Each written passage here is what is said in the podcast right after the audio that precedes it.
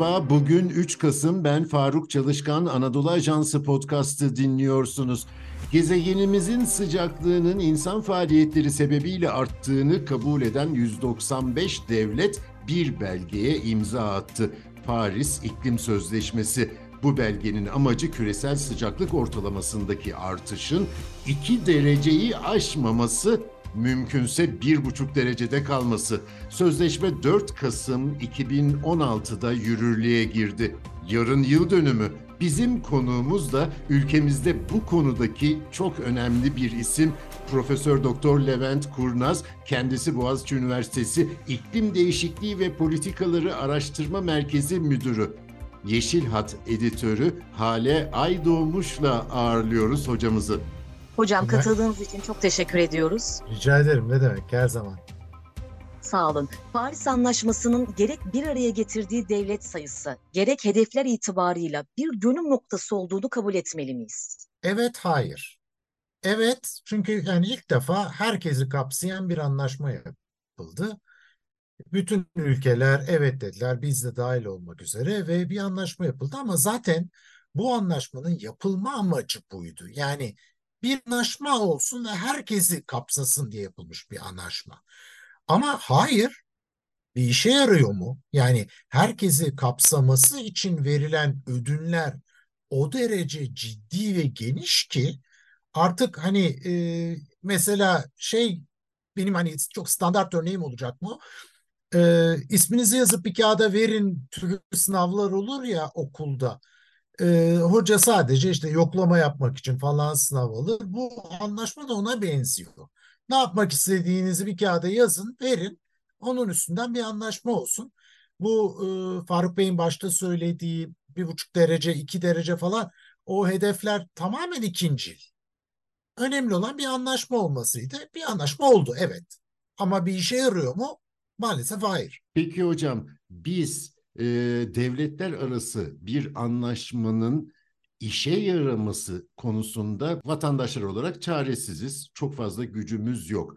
Bir de bazı vatandaşlar var ki yani bunlar e, örgütleniyor da bazen küresel sıcaklık artışı yok diyenler var. Küresel sıcaklık artışı var ama insan faaliyetlerinin sonucu değil diyenler var. Bunlarla meşgul olmalı mıyız? Dünya düz diyenler de var. Yani bütün bunlarla meşgul olmaya kalkacak olursak yani insan kalmıyor ortalıkta. Şimdi şöyle bir derdimiz var. Yani iyi ki var. Türkiye'de bu yok canım iklim değişikliği yok ya da bu zaten insan faaliyeti değil diyenleri destekleyen ciddi örgütlü bir altyapı yok henüz. Yani petrol şirketleri bu insanları ortaya çıkartabilmek için büyük paralar harcayıp, büyük e, kampanyalar yapıp, büyük e, çabalar sarf etmiyorlar Türkiye'de. Bunlar kendiliğinden çıkıyor.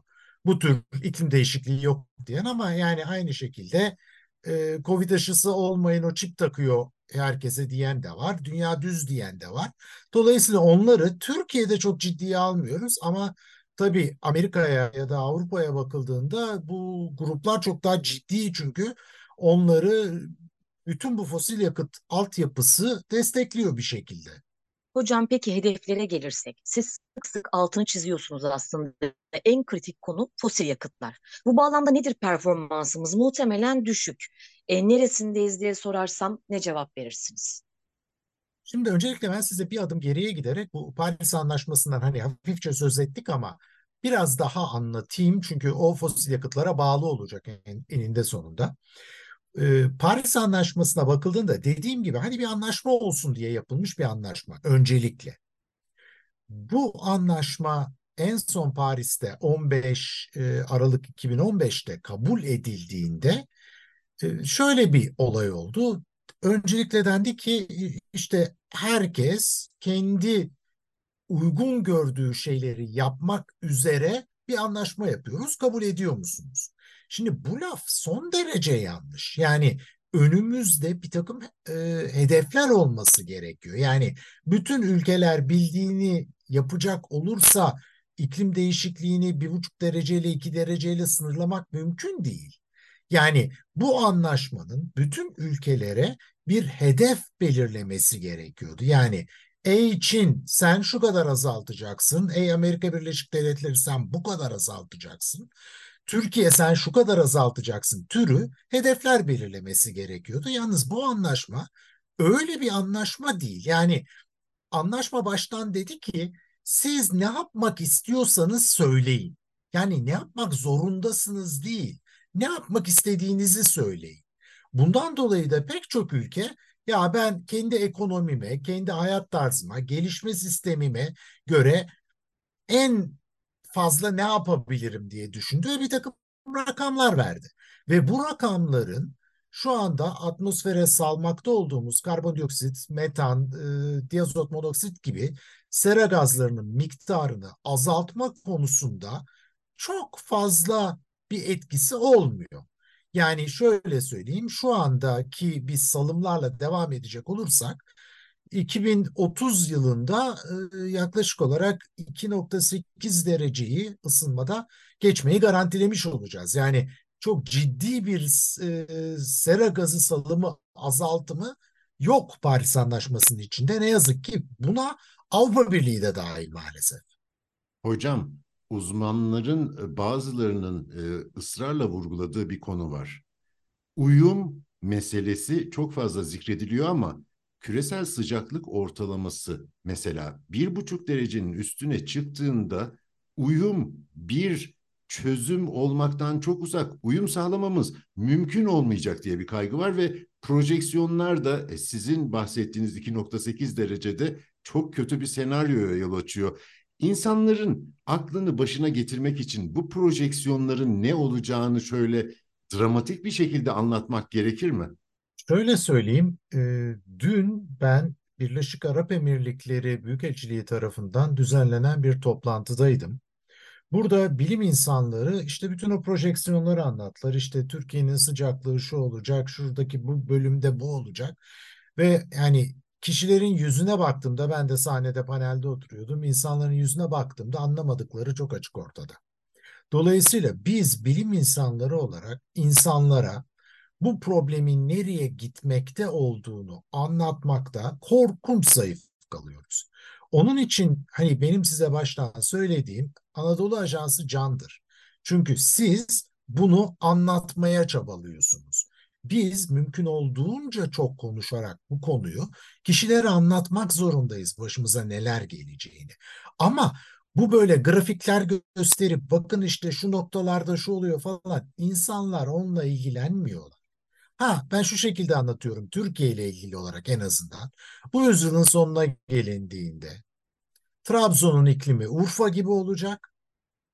İstanbul'un iklimi Antalya gibi olacak. Antalya'nın iklimi Kahire gibi olacak. Urfa'nın iklimi de Basra gibi olacak. Yani çöl. Şimdi böyle dediğimiz zaman insanların gözünde az çok biraz daha bir resim canlanmaya başlıyor. Ee, ama 100 yıl sonra dediğimiz için de abi 100 yılda kim öle kim kala diyorlar. Yani bizim özellikle sanatçılarla ve edebiyatçılarla çok sıkı çalışarak bu işleri hikayeleştirmemiz gerekiyor. Yani 2040'da 2050'de diyelim Konya'daki bir e, çiftçinin başına neler gelecek ya da 2060'da Trabzon'daki bir balıkçının başına neler gelecek. Bütün bunları insanlara günlük hayatlarından örneklerle anlatmamız gerekiyor. Ancak orada çok zayıfız, çok çok uzağız o konulardan şu anda. Hocam size şeyi de sormak gerekiyor tabii. 2023 için bu sıcaklık beklentisi. Çünkü en sıcak aylar siz zaten diyordunuz artık hani bundan sonra e, muhtemelen her yıl için benzer şeyleri konuşacağız. Önümüzdeki 5 yıl için özellikle bir e, hedef belirlemiştiniz daha önce bize yaptığınız değerlendirmelerde. 2023 içinde bir sıcaklık değerlendirmesi e, alsak ne dersiniz? Muhtemelen en sıcak yıl olacak gibi bir beklenti var. Böyle bir şey söyleyeyim hani ne kadar bu olayı anlatmakta yeterli olur ama şu anda sanıyorum senenin 304 ya da 305. günündeyiz ve şu ana kadar günlerin yarısından fazlası rekor kırdı. Yani e, mesela dün 2 Kasım'dı. 2 Kasım en yüksek sıcaklık rekorunu kırdı tarihteki. 1 Kasım'da 31 e, Ekim'de 10 Ekim'de yani yaklaşık 3 aydır yaşadığımız her gün sıcaklık rekoru kırıyor. Dolayısıyla hani bunun da durmasını pek beklemiyoruz sene sonuna kadar. E bir senedeki günlerin yarısından fazlası sıcaklık rekoru kıracak olursa doğal olarak o senede dünyadaki en sıcak sene olacak insanlığın yaşamış olduğu ki 2023 o yolda hızla ilerliyor. Ancak buradaki önemli olan şey şu. Bazı rekorlar vardır ki böyle işte atletizmde falan böyle e, işte saniyenin onda biriyle kırılır gibi. Bu öyle bir rekor değil. Yani burada şöyle düşünün. Bir 100 metre koşucusu ve dünya rekorunu kırarken bir arkasındaki 5-6 metre geriden geliyor. Şu anda kırdığımız rekor aşağı yukarı o boyutta bir rekor. Yani sıcaklık o derece yüksek ki bu sene geri kalan senelerle kıyaslandığında bir önceki seneden bile korkunç yüksek bir rekordayız. Bir buçuk dereceyi epey ciddi geçmiş olacağız bu sene. Ha ama bu bütün anlaşmalarda söz edilen bir buçuk derece hedefi artık hiçbir sene bir buçuk dereceden daha serin değil hedef. Yani ilk geçtiğimiz sene artık o hedef geride kaldı demiyoruz. Ancak e, yani yavaş yavaş bir buçuk derecenin üstüne çıkmaya başladık bu seneden itibaren. Hocam bir de Dünya Meteoroloji Örgütü son bir açıklamasında doğal afet sayısında da yine iklimle bağlantılı ciddi artışlar olacağını ortaya koydu 2030'a kadar. Bir de doğal afetlerle ilgili değerlendirmenizi rica etsek. Çünkü aynı zamanda bu bize tabii e, aşırı hava olayları olarak da e, yansıdığı için gündelik hayatımızda da bunları ne yazık ki tecrübe edeceğiz. Onunla ilgili de bir değerlendirme rica etsek sizden. Kesinlikle. Şimdi e, hani bir, bir şeyi açmakta fayda var. Genelde çünkü e, biz aramızda konuşarak konuşurken bu çok rahat anlaşılabiliyor ama hani dinleyiciler açısından ben dikkatli konuşmaya çalışıyorum. Yani az evvel mesela insanlığın görmüş olduğu dedim. Esasında bu Dünya Meteoroloji Örgütü'ne falan bakacak olursanız 1850'den bu yana diyorlar. Şimdi 1850'den bu yana demelerinin arkasındaki sebep e, aletli ölçümler 1850'den başladı. Yani bildiğimiz termometre 1850'de düzenli olarak kullanılmaya başlandığı için onlar 1850 diyorlar. Ama sıcaklık ölçmenin başka bir sürü metodu var.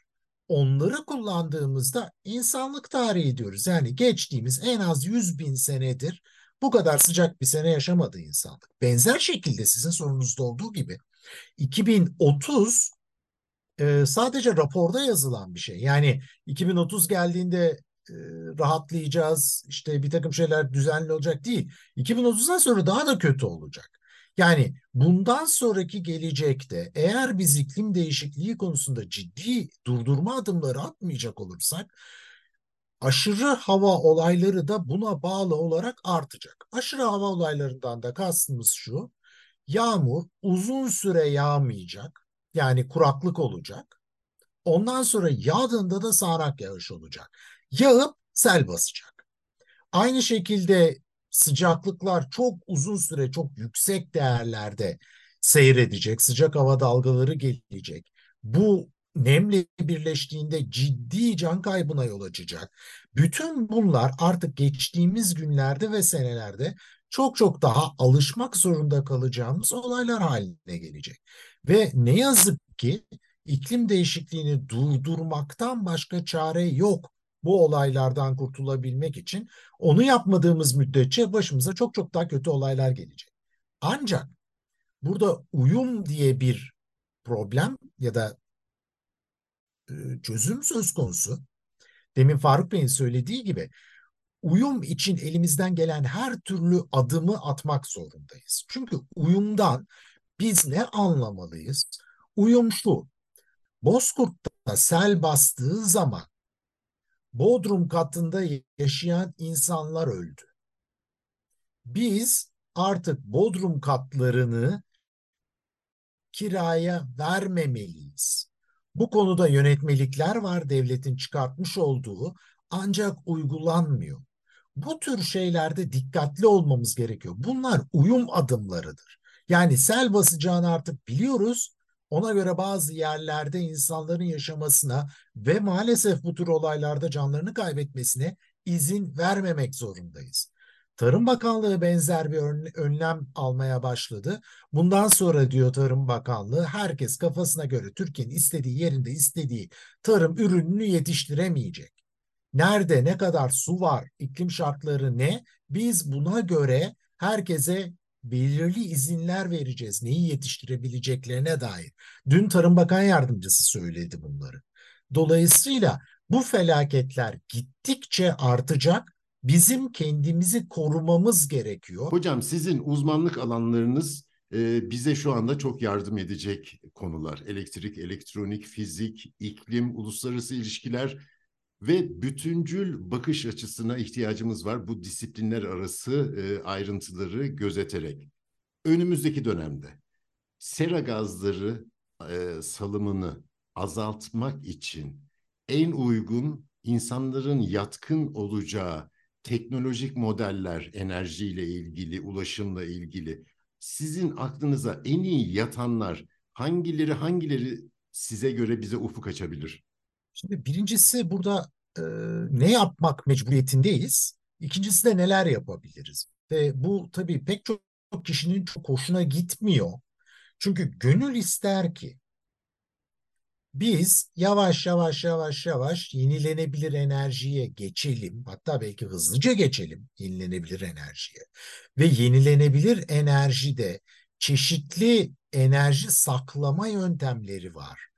Yani güneş enerjisini de saklamanın yöntemi var, rüzgarı saklamanın yöntemi var. Bunları da enerji üretimiyle birlikte geliştirelim ve 2030'a kadar neredeyse hiç karbondioksit salmayan bir dünya haline gelelim.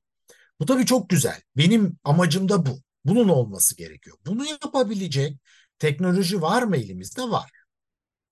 Para var mı? Para da var. Çünkü dünya şu anda her sene 7 trilyon doları sera gazı yayan kömür, petrol ve doğal gazı sübvanse etmek için kullanıyor. Yani maddi kaynak var eğer istersek, teknoloji var eğer kullanırsak. Ancak bunların hepsinin yapılması için bizim şu andaki düşünce yapımızı ki bu politikacılar, iş insanları, halk hepimizin hızlıca değiştirmesi gerekiyor. Ne yazık ki şu anda o hızlı değişim yok ortada. Ancak iklim krizi için bizim çok hızlı değişikliklere ihtiyacımız var. Yani bugünden yarına olmasa da en geç 2030'a kadar bizim mesela Türkiye'de kömürlü termik santrallerin tamamını kapatmamız lazım. Sadece Türkiye'de değil dünyada da. Ancak bunu yaptığımız zaman işte Enerji Bakanımızın da söylediği e, Türkiye'nin bir baz yüke ihtiyacı var şu anda. Yani arka tarafta güneş olmadığında, rüzgar olmadığında bunların depolamaları yeterli derecede gelişmediğinde biz enerjiyi nasıl üreteceğiz? Bu problemi çözme hızımız iklim krizinin kötüleşme hızından yavaş olduğu için alternatif yöntemler düşünmek zorundayız ve gene Enerji Bakanımızın söylediği üzere Türkiye için nükleer enerji bu yöntemlerden bir tanesi ve kısa vadede önemli bir yöntem. Ha ben kendi başıma beni bıraksanız dünyada nükleer enerjiye bakar mıyım? Hayır, güneş ve rüzgarı tercih ederim. Ancak güneş ve rüzgardaki gelişme ne yazık ki politik sistemden dolayı yeterli derecede hızlı değil. Bunun karşılığında kömürlü termik santralleri bırakmak istiyorsak, doğal gazı bırakmak istiyorsak o zaman nükleere acilen ihtiyacımız var gibi bir noktaya geliyoruz. Ama bu demek değildir ki biz yenilenebilir enerji kaynaklarını yani güneş ve rüzgarı burada, burada hidroelektriği katmıyorum. Çünkü yağışları gittikçe azalan bir ülkedeyiz. Biliyorsunuz İstanbul'da barajlarda su kalmadı kaç aydır doğru düzgün yağış almadığı için İstanbul. Dolayısıyla bizim biraz daha baraj yapmamızın arkasında bir mantık yok artık. Çünkü yağışlar azalacak. Onun için Türkiye'nin hızlı bir şekilde elinden geldiğince hızlı güneş ve rüzgara yönelmesi gerekiyor. Bu konuda da hem teknoloji var hem e, doğal imkanlar var Türkiye'de. Ancak bunlara yönelimimiz yeterli derecede hızlı olmadığı için maalesef nükleer bir e, ihtimal olarak ortaya çıkıyor. Ancak dediğim gibi hani nükleer bir çözüm değil, yalnız iklim değişikliği için mecbur kaldığımız e, bir yılan diyelim. Evet, e, dereye düşen yılana sarılır e, manasında konuşuyorsunuz. Nükleere de öyle bakmak gerekiyor. Bir de küçük bir benim şahsen merak ettiğim bir konu. Siz ona nasıl bakıyorsunuz? E, sera gazlarının özellikle karbonun, e, belki metanın e, toprağa veya başka yerlere, denize belki e, gömülmesi. Bunun e, bitki örtüsüyle de yapıl yapılması söz konusu, mekanik yöntemlerle de yapılması söz konusu. E, böyle umut veren bir konu var mı size göre? Yok. Maalesef orada yani çok çok çok açığız. Onun yapılması mümkün değil. Şimdi tabii burada sözünü ettiğim şey mekanik yöntemlerle bu işin yapılması. Çünkü doğa milyonlarca yıldır bu işin en basit çözümünü bulmuş. Arkadaş ağaçlarla, denizdeki planktonlarla bunu alıp sistemin içine gömeceğiz. Yalnız bu sistem çok yavaş çalışıyor. Yani biz istediğimiz kadar ağaç dikelim. O ağaçların atmosferdeki karbondioksiti emme hızları çok yavaş. Yani yetişkin bir ağaç senede 20 kilo karbondioksit emiyor atmosferden. Trilyonlarca ağaç dikmemiz gerekiyor. O kadar da alanımız yok dünyada. Dolayısıyla hani biz bir yandan sera gazı salmaya, kömür yakmaya, petrol yakmaya, doğalgaz yakmaya devam edelim. Öte yandan da ağaç dikelim diye bir şey söz konusu değil. Ondan sonra insanlar çıkıyorlar diyorlar ki e tamam o zaman biz de mekanik yöntemlerle yani atmosferden bir şekilde bu karbondioksiti emip toprağın altına gömeriz. Şimdi bu konuda dünyada yapılan en baba çalışmalar ve bu hani yeni dün başlamadı 20 senedir çalışıyor insanlar bu konunun üstünde 10 milyon ton 20 milyon ton sera gazı yerin altına gömebiliyor ancak. Dünyada senede 60 milyar ton sera gazı salıyoruz. Yani bu salınanın binde birinden az bir kısmı biz emebiliyoruz. Ve tabii emildiği zaman bunu nereye gömeceğiz? Nasıl gömeceğiz? Ne kadar süre gömdüğümüz yerde kalacak? Dışarı çıkarsa ne olacak? Kim bunun hukuki sorumlusu falan? Bu konular çok zor konular ve neredeyse çözülmesi imkansız. Çünkü bizim önümüzde 10 sene kaldı. Yani 20 senedir geliştiremediğimiz bir teknolojinin hayatımızı önümüzdeki 20 senede kurtaracağını düşünmek en azından saflık. Hani içinde bayağı ciddi petrol şirketlerinin art niyeti de var bu konunun. Ama bizim çözümümüz kömür, petrol, doğalgazdan vazgeçip mümkün olduğunca fazla ağaç dikerek bu problemin üstesinden gelmeye çalışmak. Hocam o zaman e, bu yolla karbon nötralizasyonu diye e, bir e, alternatif yok. Bunun hani e, alışverişi de e, başladı ya Şimdi e, bu konudaki temel nokta alışveriş dediğimiz şeyin şu olması gerekiyor. Devlet bir noktada dönecek, bütün herkese diyecek ki bakın arkadaşlar biz bu sene 560 milyon ton mu karbondioksit salıyoruz? Seneye bizim hedefimiz 550'den fazla salmamaktır. Dolayısıyla ben bu 550'yi şu şu şu şu şu şirketlere ve şu şu şu sektörlere bu bu bu kişilere şöyle dağıtıyorum. Herkes hayatında toplamda 560'tan 550'ye ineceğimizi bilerek adımlarını atmak zorunda.